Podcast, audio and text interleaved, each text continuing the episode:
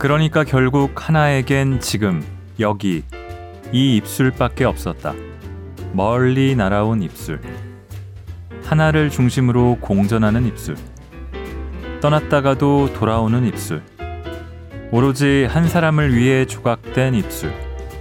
그 감정적인 입술이 가짜라고 말할 수는 없었다. 골라듣는 뉴스룸 책 읽는 순간 북적북적입니다. 장구한 우주의 관점에서 인생은 찰나 모든 게 순간 소중한 지금 이 순간 함께 해주셔서 감사합니다. 저는 심영구 기자입니다. 자 12월이에요. 어, 올해를 이제 마무리해야 되는 이 시점에 한 잔의 연유 라떼 같은 달달한 책 한 권 듣고 가시는 게 어떨까?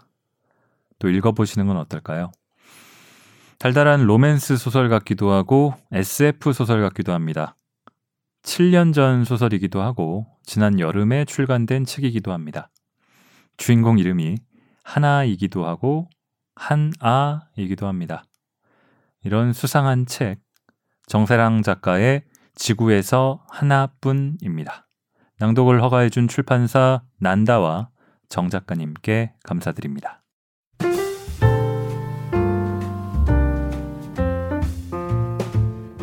당신의 북적입니다.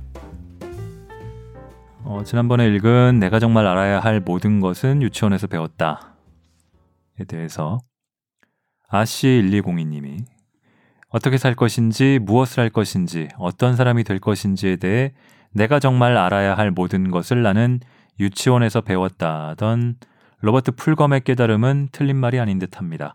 의미 있는 삶을 사는데 꼭 필요한 것들은 이처럼 가장 기본적인 것들로부터 비롯되며 정작 우리가 고민해야 할 문제는 아는 것이 아니라 아는 대로 사는 것에 존재하기 때문이죠. 한 10년 만에 좋은 책을 찾아 다시금 읽어보게 해주셔서 정말 감사합니다. 그리고 멋진 바다의 사진을 같이 첨부해 주셨습니다. 고맙습니다. 반여사 111이라는 분이 편안하게 잘 들었습니다. 좋은 책 소개해 주셔서 감사합니다. 책 주문하러 갑니다. 슝 남겨주셨고요. 또 제목은 들어본 것 같은데 생각날 때 한번 읽어보고 싶다는 말씀 전해주신 분도 있습니다. 모두 모두 고맙습니다.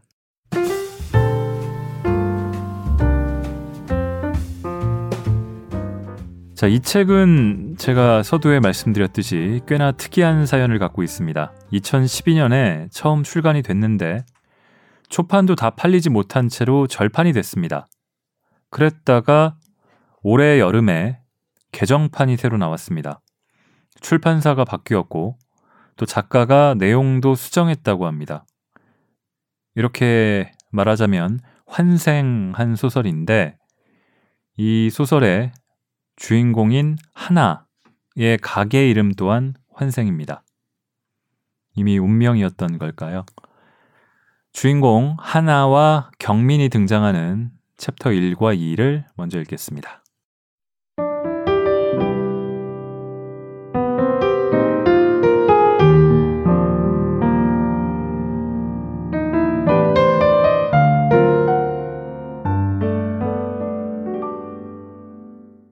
그러니까 이 모든 일은 결코 하나의 외모 때문에 벌어지진 않았다.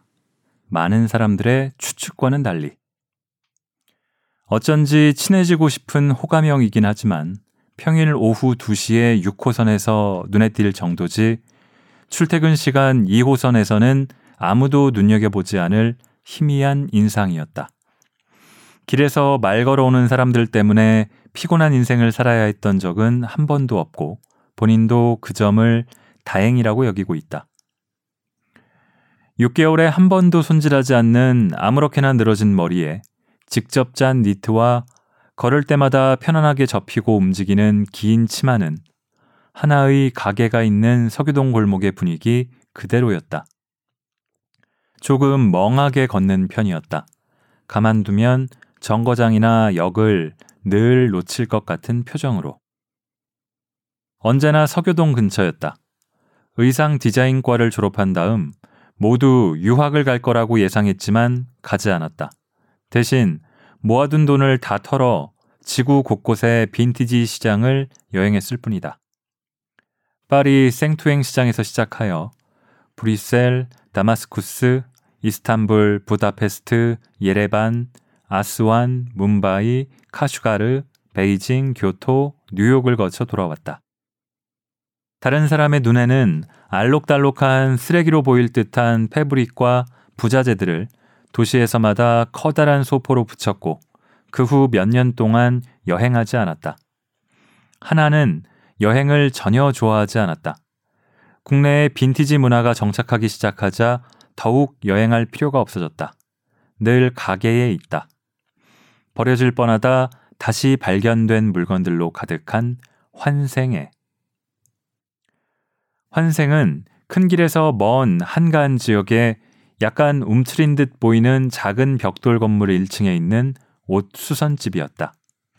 수선을 한참 넘어가는 영역으로 들어선 지 오래지만 딱히 또 수선이 아니라고 하기도 어려웠고 업사이클링이라는 말도 맞긴 맞지만 어쩐지 그러면 큰 단위로 뭔가를 해야 할 듯해서 대충 얼버무리기로 했다. 환생, 지구를 사랑하는 옷가게 라는 간판은 그래서 직관적인 듯도 아닌 듯도 했다. 창가에는 패스트 패션이 얼마나 기이하고 폭력적인 방식으로 환경을 망치고 있는지 하나 나름대로 설명해 보려고 노력한 팸플릿이 놓여 있었는데 별로 가져가는 사람이 없어서 가장자리가 나달나달해지는 중이었다. 정말 좋아하는 옷들을 새롭게 만들어 드립니다. 같은 손글씨 포스터들도 작게 벽에 붙어 있었다. 철저히 소문과 추천으로 굴러가는 사업인데도 망하지 않은 건 해외에 있는 건물주가 월세를 올리는 걸 까먹은 지 오래이기 때문이었다. 아, 저기 친구한테 이야기를 듣고 들어오는 손님들은 대부분 그렇게 말을 시작했고 하나는 손부터 내밀었다. 어떤 옷을 가져오셨어요? 딸 옷들인데 웬만한 건 다른 사람들 물려줬는데요. 애가 정말 좋아하던 옷은 나이마다 한 벌씩 보관해 왔었어요. 젊은 애가 얼마 전에 수술을 받아서 속이 상해요. 아주 심각한 수술은 아니었지만 힘내라고 이걸 모아서 뭘 좀 만들어줄까 하고요. 따님이 정말 좋아하시겠어요. 뭘 만들 수 있을지 구상을 좀 해보고 2, 3일 후에 연락드려도 될까요? 좋게 말하면 아주 사적인 데가 있는 가게였고 나쁘게 말하면 시대착오적이라 할 만큼 생산성은 떨어지는 편이었다.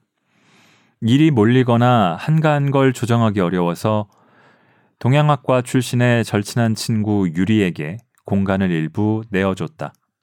유리는 월세의 3분의 1을 부담하며 넓은 테이블을 두고 개인 작업을 하거나 팔기 위한 상품으로 대나무 섬유 티셔츠에 난을 치고 새를 그린다. 그건 그것대로 또 찾는 사람이 있다. 매화나 모란이 그려진 캔버스와는 마르기 무섭게 팔렸다.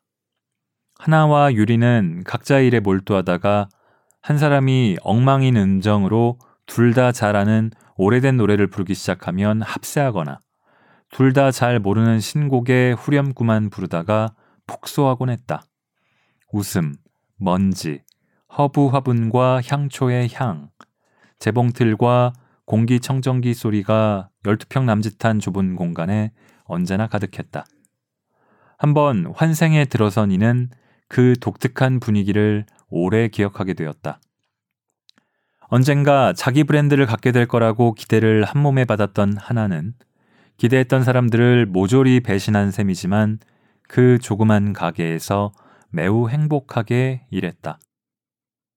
잔잔하게 이어질 줄 알았던 행복이 배숙으로 빠져나가듯 흔적을 감춘 것은 최근이었다. 늦은 오전, 2호선 전철 안에 하나는 별로 행복해 보이지 않는다. 혼란스러움 그 자체로 한 여자의 얼굴을 빛낸다면 딱 이 얼굴이다 싶을 얼굴로 선반 위의 광고를 오래 보고 있다. 광고들이 아니라 하나의 특정 광고다. 하나와는 전혀 멀어 보이는 국가 안보 홍보 포스터였다. 조금씩 새어나가면 백두대간도 무너질 수 있습니다. 간첩, 산업 스파이를 막읍시다. 국가정보원. 마치 그 강렬한 글씨체의 포스터가 운명의 지침이라도 되는 듯이 하나는 몇 분째 뚫어져라 보고 있는 것이다. 그런 하나를 사람들이 힐끔힐끔 돌아보기도 했다. 그러나 그들 중 누구도 하나가 홍대 입구역의 공중전화에서 누구나 다 아는 번호 112를 누르리라고는 예상하지 못했을 터였다. 차마 개인 번호로 신고할 수는 없었다. 그럴 확신 따위 가지고 있을 리 없었다. 남자친구가 이상해요.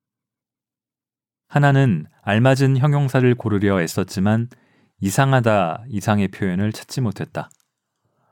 어떤 의미에서 이상하다는 겁니까? 어, 위험한 것 같아요. 더 이상은 이대로 견딜 수가 없어서요. 하나는 어쩐지 울고 싶은 기분이 되었다. 위산처럼 감정이 역류해서 꾹 눌러야 했다. 진정하시고 상황을 알려주세요. 그러니까 세 달 전이었어요. 세 달 전. 들뜬 모습으로 거대한 배낭을 메고 있는 경민을 하나가 배웅하고 있다. 두 사람은 동갑이지만 어째선지 경민 쪽이 더 어려 보인다. 타고난 유전자 때문인지 선택한 라이프 스타일 때문인지 설익은 참외처럼 동안이었다. 경민을 아는 사람들은 경민이 언제까지 그 상태를 유지할 수 있을지 일부는 그저 호기심으로, 일부는 슬쩍 비틀린 마음으로 궁금해했다. 자외선은 경민에게 유난히 친절했고 바람은 경민을 즐거워 보이게 하려고 부는 것 같았다. 제대로 가르마가 타 있는 적이 없었다. 각이 잡히도록 옷을 다려 입은 적도 없었다. 칼라와 소매가 해진 피케 셔츠, 작은 나무 조각 팔찌, 주머니가 구멍난 카고 바지, 연륜 있어 보이는 트레킹화. 좋은 의미로든 나쁜 의미로든 언제나 소년 같았다. 언제까지나 그럴 수 있을 것처럼 보였다. 공항까지 못 나가서 미안해. 별로 미안해하지 않으면서 하나가 말했다. 잦은 배웅은 간절함을 감소시켰다. 아니야, 금방 다녀올게. 정말 멋질 거야. 이날을 몇 년이나, 몇 년이나 기다렸다니까. 하지만 넌 동시에 여러 개를 기다렸잖아. 그건 제대로 기다린 게 아니잖아. 하고 하나는 심드렁하게 생각하며 빈말을 보탰다. 유성우, 나도 보고 싶었는데. 경민과 사귀기 시작한 지 얼마 되지 않았을 때 본 적이 있긴 있었다. 어렵게 가로등이 없는 빈터를 찾아 추운 땅에 누워서 그저 하얗고 짧은 선이 눈이 채 따라가지 못하는 속도로 여러 개 번지는 하늘을 보았고 그것에 감탄하기보다는 감탄하는 경민에게 감탄했던 기억이었다. 하나는 소화불량과 비슷한 느낌인 서운함의 원인을 찾으려고 노력했다. 올해는 여름 휴가를 같이 쓰고 싶었는데 상의조차 해주지 않아서? 같이 가자. 너랑 보고 싶어. 앞으로 한동안은 이만한 유성우 없을 거야. 가게 잠시 쉬어도 좋잖아. 그렇게 갑자기 갈 수 없어. 손님들과 약속한 날짜를 지키는 게 나한텐 정말 중요한 일이라고. 너는 잘 이해 못하는 것 같지만. 이해해. 한다니까. 그래도 같이 간다면 정말 좋을 텐데. 그렇게 말하지만 넌 이해 못해. 하나는 속으로 말했고 속으로 말하는 일이 너무 늘어난 것과 가장 많이 쓰는 접속 부사가 하지만이 된 것이 신경 쓰였다. 오래된 커플이어서일까? 유리의 표현을 빌리자면 지나치게 오래된 커플이었다. 서로 겁이 나서 끝내지 못하는 게 아니냐고. 유리는 거르지 않고 말해버리는 편이었다. 다녀와. 돌아와서 많이 얘기해줘. 두 사람 중 하나는 이 지지부진 늘어지는 배웅을 끝내야 했다. 그런 책임은 어째선지 늘 하나에게 돌아왔다. 하나의 그 말이 출발 신호라고 생각했는지 경민이 하나의 이마에 짧게 키스하고 달려가 버렸다. 키스라고 하기에도 너무 짧은 접촉. 키스라고 발음할 때보다 짧은. 닿았다고 고 생각되는 시점에 이미 다른 방향을 향해 가고 있었다. 잠깐 뒤돌아보기라도 하면 얼마나 좋아.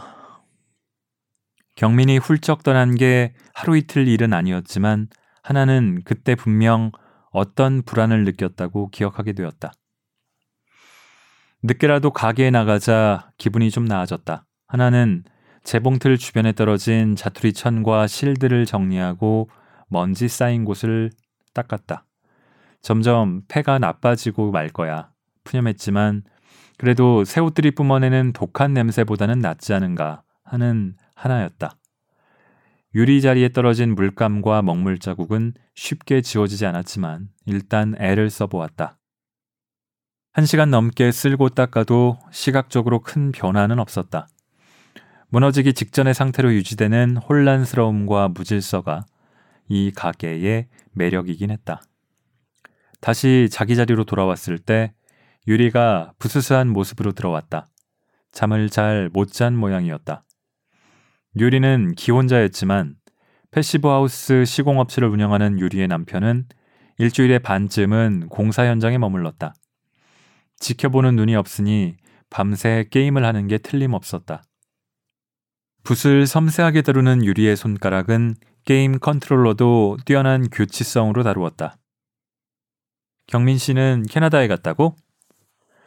자리가 깨끗해진 걸 눈치채지 못하고 커피부터 내리며 유리가 물었다. 사실 유리는 경민을 처음부터 그다지 좋아하지 않았다. 그 오랜 시간 봐왔으면서도 꼭 경민 씨 하고 거리감을 두며 부르곤 했다.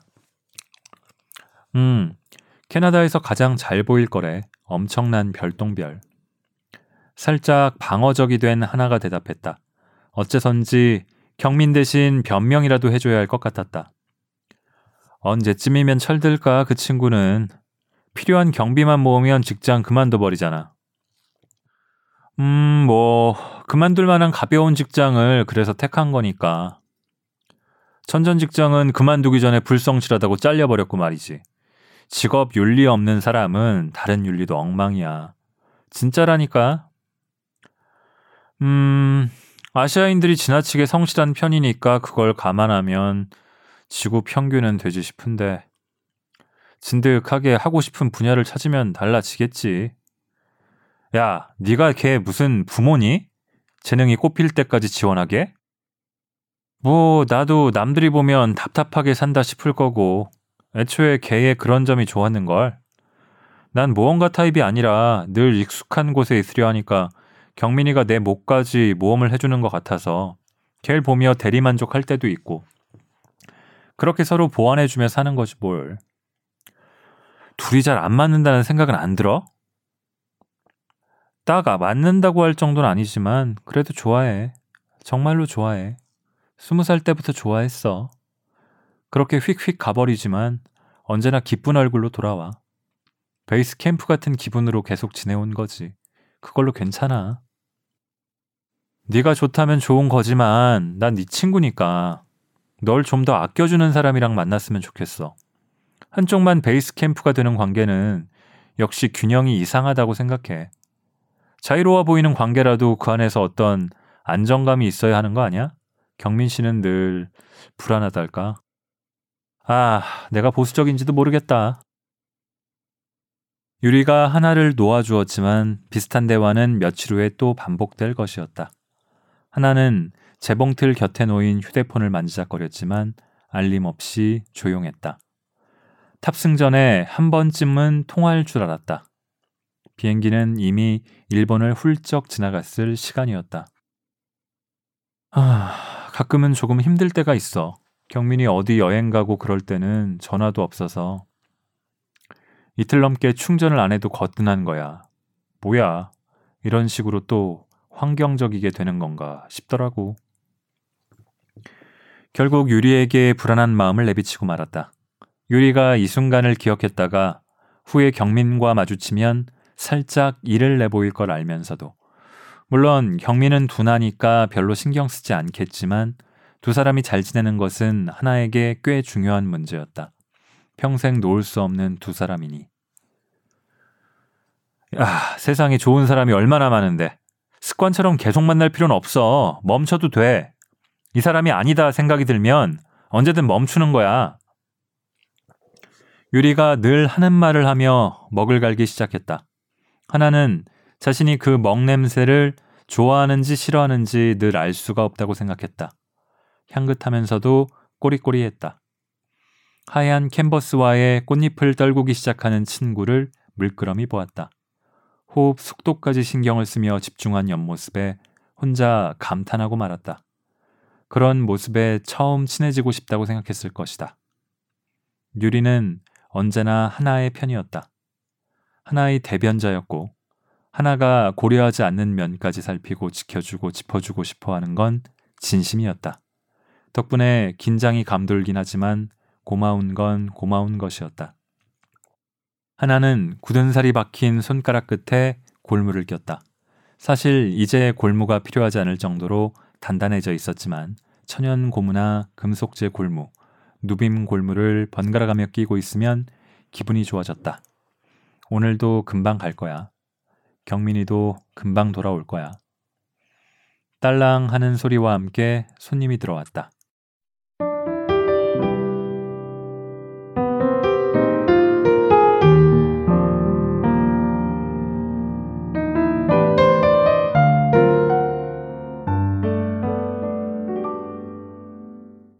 자, 이렇게 어떻게 보면은 흔하게 보이는 젊지만 11년이나 된 오래된 연인 사입니다. 한 30대 초반쯤 되겠죠? 남친이 좀 철이 없어 보이고 또 오랜 연인 사이다 보니까 애정도 식은 게 아닐까 하는 속상함도 있고 뭐 그런 연인. 그런데 캐나다에 유성우를 보러 갔다가 그 남친이 유성우를 보러 갔던 지역에 운석이 떨어지는 등의 소동이 일어납니다. 그 소동을 겪은 뒤에 다행히도 무사히 경민이 귀가했는데 귀국했는데 좀 달라졌습니다. 무슨 일이 있었던 걸까요? 그 대목을 잠깐 읽어볼게요.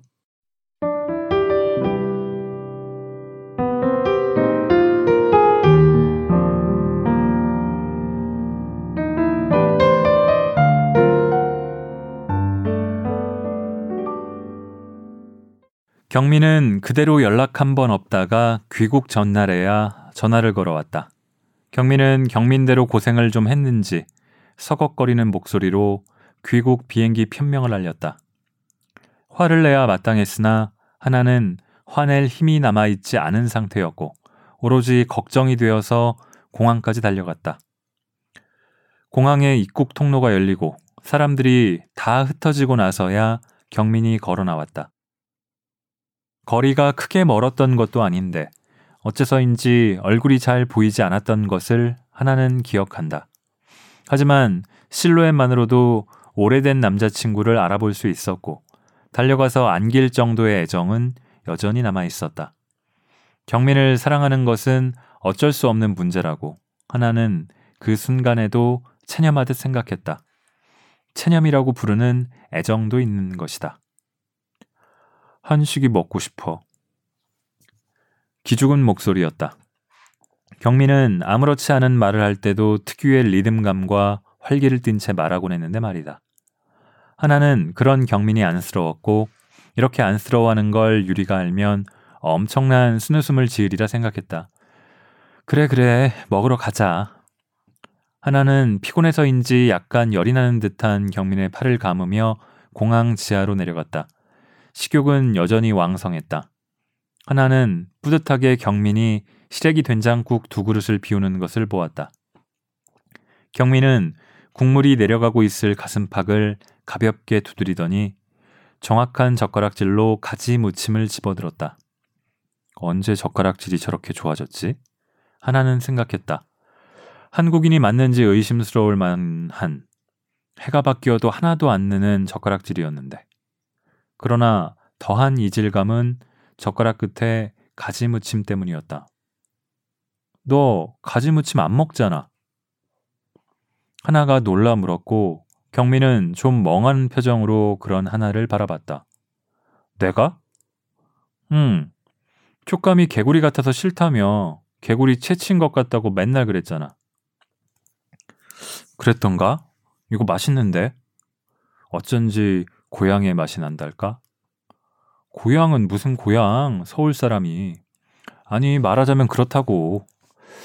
별 보고 오더니 철들었나 보네. 입맛 바뀌면 철드는 신호지. 그때 하나는 별 생각 없이 웃었고, 심지어 경민이 대견하기까지 했다. 그런 하나의 마음을 본능적으로 알아채기라도 했는지, 경민은 피곤한 몸을 이끌고 집까지 데려다 주겠다고 우겼다. 그렇게 오래 사귀었는데도 경민이 데려다 준 적은 많지 않았다. 하나는 자립적인 성격이라 그 편이 편하고 좋았지만 굳이 데려다 준다니 그건 함께 시간을 더 보내고 싶은 거구나. 또 기쁜 것이었다. 피곤할 텐데 푹 쉬어. 음, 들어가. 하나는 들어가다가 뒤를 돌아보았다. 왜 안 가고 그래? 경민은 하나가 그때껏 본 적 없는 표정을 지었다. 뒷모습 보여주기 싫어서 지금껏 너무 많이 봤잖아. 캐나다 수질이 좋은가 봐. 갑자기 왜 그래? 솔직하지 못한 하나였지만 오랜만에 심장이 뛰었다. 가벼운 위험, 몇 센티미터쯤 죽음과 재난에 가까이 간 것만으로 경민이 이렇게 변화했다면 가능성이 있지 않을까 싶었다. 앞으로 변화할 게 더 남아 있다면 오래된 관계를 체념이라고 부르지 않아도 될 것 같았다. 등 뒤에 경민의 시선이 머무는 걸 느끼며 마치 그런 시선을 감지하는 신경세포가 따로 있는 것처럼 강렬하게 느끼며 하나는 문을 닫았다. 문을 닫았지만 그날은 아무것도 다치지 않았다.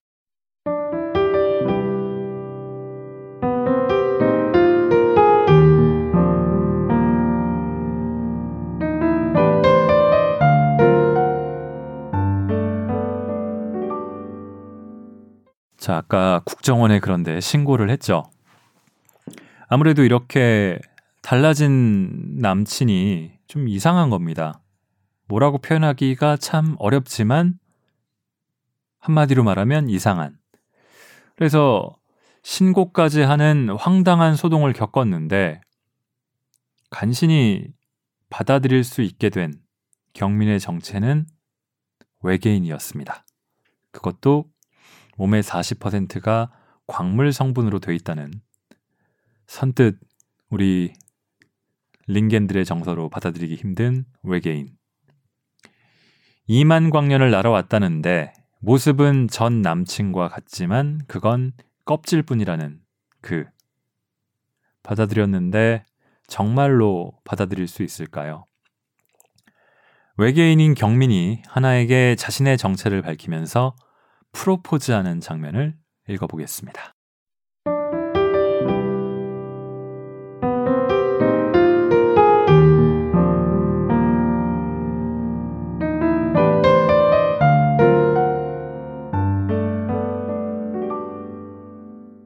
텐트 설치는 오래 걸리지 않았다. 경민은 꽤 편안한 캠핑 의자와 작은 온열기기를 꺼내주었다.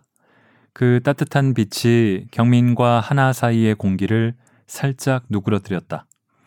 하나가 기억하는 경민은 언제나 공기를 자기만의 색으로 채색하는 사람이었다.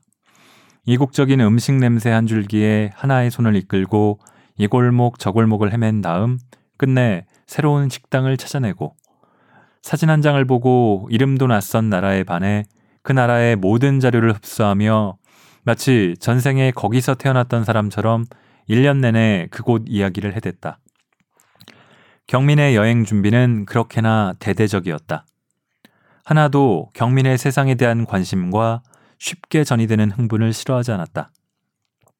매일 경의를 느끼는 사람, 바깥에 대해 늘 궁금해하는 사람과 함께 있는 건 즐거웠다. 경민에게 반할 수밖에 없었던 그 마음을 재생시켜야 한다고 다짐한다. 어딘가 하나 안에 4K 화질로 저장돼 있을 거라고. 오랫동안 마주 앉아 하나는 경민의 얼굴에서 낯익은 음영을 짚어내려 애를 쓴다. 나는 저 눈썹을 한다. 코를 한다. 심지어 저 다문 입안 몇 번째 어금니에 금리가 있는지도 알고 있다. 이상해. 내내 봐온 얼굴인데 왜 달라 보였을까? 경민은 별 대답 없이 시계를 본다. 슬슬 올 때가 되었는데, 뭐가? 아, 저거다. 경민이 손가락으로 하늘을 가리킨다. 하나는 뭐가 있나 함께 올려다본다. 빠르게 움직이는 하얀 선. 아주 작지만 빛나는 떨어지는 별. 아, 저거 보러 온 거야? 질리지도 않나? 또 저거야? 생각보다 길게 떨어지네. 하나는 자세히 보려 눈을 가늘게 떴다. 하지만 곧 찌푸릴 필요가 없어졌다. 충분히 잘 보이기 시작했던 것이다. 너무 빨리 움직였다. 게다가 점점 커지고 있었다. 더 이상 흰빛이 아니었다. 붉고 푸르게 불안전 연소하며 주변의 공기를 태우면서 강화했다. 하나는 문득 스스로가 어울리지 않는 장르에 갇힌 만화 캐릭터 같다는 생각을 했다. 이건 아주 과장이 심한 스포츠 만화에 나오는 불꽃 강속구 아니야? 나는 한 회 나오고 옷이 까맣게 타버리는 불행한 엑스트라 골키퍼인가? 죽기 직전에 드는 생각이 스포츠 만화의 과장에 대한 단상이라니. 어쩜 내 인생은 이렇게나 볼품없는 거지? 아, 눈이 타버릴 것 같아. 감자. 감아버리자. 어째서 눈이 안 감겨. 하나가 겨우 눈을 감았을 때 소리가 아주 괴로운 소리가 났다. 엄청난 굉음이었다. 경민이 대신 하나의 귀를 막아주었다. 바보 같아. 눈은 감을 수 있는데 왜 귀는 안 감기지? 동물들은 곧잘 귀를 움직여 잘 닫더마는. 아, 나는 위기가 올 때 속으로 주절거리는 타입이었구나. 하나는 불빛에 놀라 로드킬을 당하는 동물들처럼 몸이 뻣뻣하게 굳는 걸 느꼈다. 경민이 하나를 진정시키려 이런저런 말을 했지만 들리지 않았다. 자기 손으로 내 귀를 막고 있으면서 뭐라 말하는 거야. 얘도 정신없군. 안 들려. 안 들린다고. 그럼에도 그 운석이 지표와 마찰을 일으키며 나무들을 쓰러뜨리며 다가오는 진동을 하나는 온몸으로 느낄 수 있었다. 공터 가운데서 운석이 멈췄다. 두 사람을 덮칠 줄 알았는데 그래도 십몇 미터는 떨어진 곳이었다. 바닥에는 하나의 키만큼 깊게 파인 자국이 나고 한참을 탔다. 넋이 나간 하나를 잘 안 친 경민은 텐트에서 냉각 스프레이 비슷한 것을 가져와 뿌렸다. 한 번도 맡아본 적 없는 냄새의 연기가 피어올랐다. 아주 매운 냄새였다. 타오르기를 멈춘 운석은 언젠가의 경민처럼 이질적인 녹색빛을 띠고 있었다. 외부의 여러 층이 충격으로 떨어져 나가자 안에는 매끈한 금속이 보였다. 세라믹 도기 같은 하얀색이지만 금속성이었다. 하나는 겨우 정신을 차렸다. 빠르게 경민에게서 몸을 떼고 텐트로 갔다. 백팩에서 전기 충격기를 꺼냈다. 전원을 켜려고 서두르는 바람에 손톱이 부러졌다.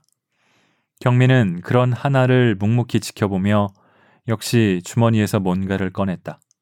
하나가 한쪽 무릎으로 꿇어앉은 경민의 목 밑으로 전기 충격기를 겨눌 때 경민이 주머니에서 꺼낸 것은 반지였다.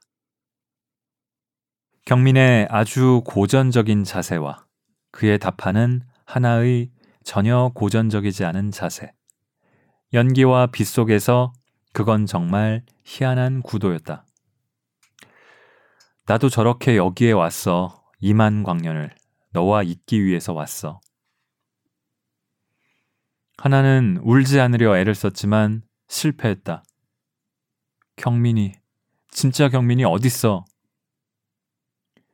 경민 씨의 이름, 얼굴, 정보, 특히 너와 관련된 정보들과 내 우주 자유여행권을 서로 바꿨어. 완전히 자발적인 과정이었고, 경민 씨를 결코 해치지 않았어. 동의하에 바꾼 거야. 지금쯤은 이 은하계 바깥을 탐험하고 있을 거야. 그거 내려놔. 나한테는 괜찮은데 너한테 위험해. 나는 전도율이 꽤 높아서.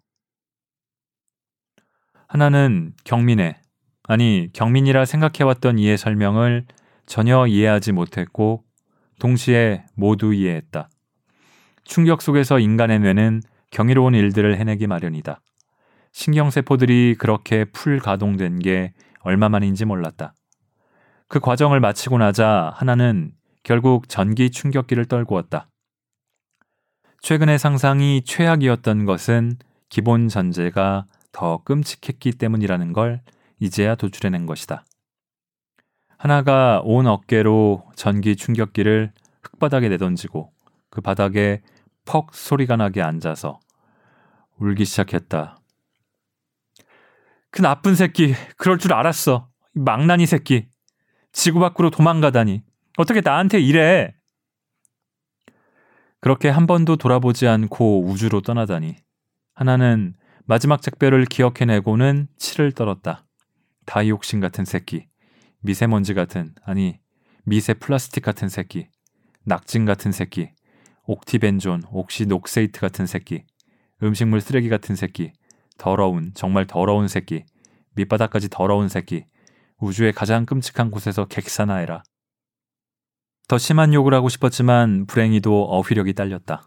하나는 평소에 욕을 좀 연마해 둘 걸 후회했다. 유리가 욕을 잘하는데 좀 배워둘 걸. 경민이 하나의 발작적인 비명과도 같은 울음에 멈칫하고 겁먹은 표정을 지었지만 조심스레 말을 이었다. 나는 안 될까? 처음부터 자기소개를 제대로 했으면 좋았겠지만 아무리 생각해도 이게 더 나은 방법일 것 같았어. 그래도 나는 안 될까? 너를 직접 만나려고 이만광년을 왔어. 내 별과 모두와 모든 것과 자유여행권을 버리고. 그걸 너에게 이해해달라거나 보상해달라고 요구하는 건 아니야. 그냥 고려해달라는 거야. 너한테 아무것도 바라지 않아. 그냥 내 바람을 말하는 거야. 필요한 만큼 생각해봐도 좋아. 기다릴게. 사실 지금 이 이야기를 할 수 있다는 것만으로도 난 괜찮은 것 같아.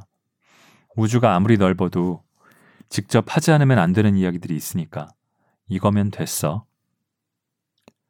하나는 기가 막혔다.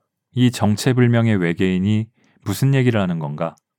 지금 이 순간 가장 증오스러운 얼굴을 빌려 쓰고서는 한 번도 지구에 이런 걸 추청해야겠다고 생각한 적은 없었다.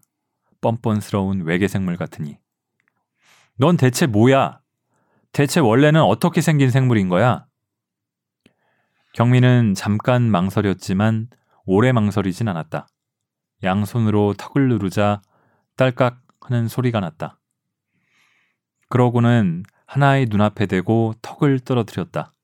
턱이 끝없이 떨어졌다. 가만히 두면 배꼽까지 떨어질 것 같았지만 가슴께에서 멈췄다. 경민의 몸속에서 약간의 수증기와 함께 은은한 초록빛이 흘러나왔다. 하나가 몸을 일으켜 그 안을 들여다보았다. 딸꾹. 하나는 울음을 멈추고 딸꾹질을 시작했다. 도저히 눈을 뗄 수 없는 광경이 그 안에 있었다. 훗날 하나는 그 순간이 인생의 분기점이었다고 회고했다.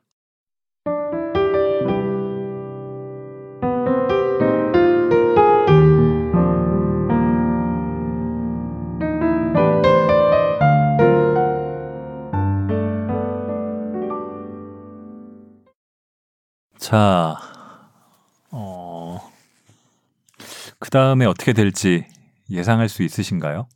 음. 왜 이 외계인은 이망광년이나 멀리 떨어진 데서 하나에게 반해서 자기의 자신의 별도 자신의 어떤 마을도 사람들도 또 자유여행권이라는 뭔가 굉장한 특권으로 보이는 것까지 포기하면서 지구까지 또 원래 남자친구의 외피를 빌려서 찾아왔을까요? 이렇게 프로포즈를 했는데 하나는 이런 외계인을 받아들일 수 있을까요? 뭐 받아들이죠. 받아들인 다음에는 어떻게 진행이 될까요? 음, 글쎄요. 제가 달달한 로맨스 소설이라고 했는데, 어, 뭐, 다르게 읽으시는 분들도 있을 것 같긴 해요. 근데 그 이후에 어떻게 보면은 수뇌보 같은 아가페적인 이 외계인의 사랑이 어떤 식으로 이어지는지 그리고 왜 지구에서 하나뿐이라는 제목을 붙이면서 이 하나라는 사람이 특별한 사람으로 여겼고 또 정말 어떻게 특별한 사람인지 그들은 어떤 인생을 앞으로 살아가게 되는지 아직 한참 많이 남았거든요.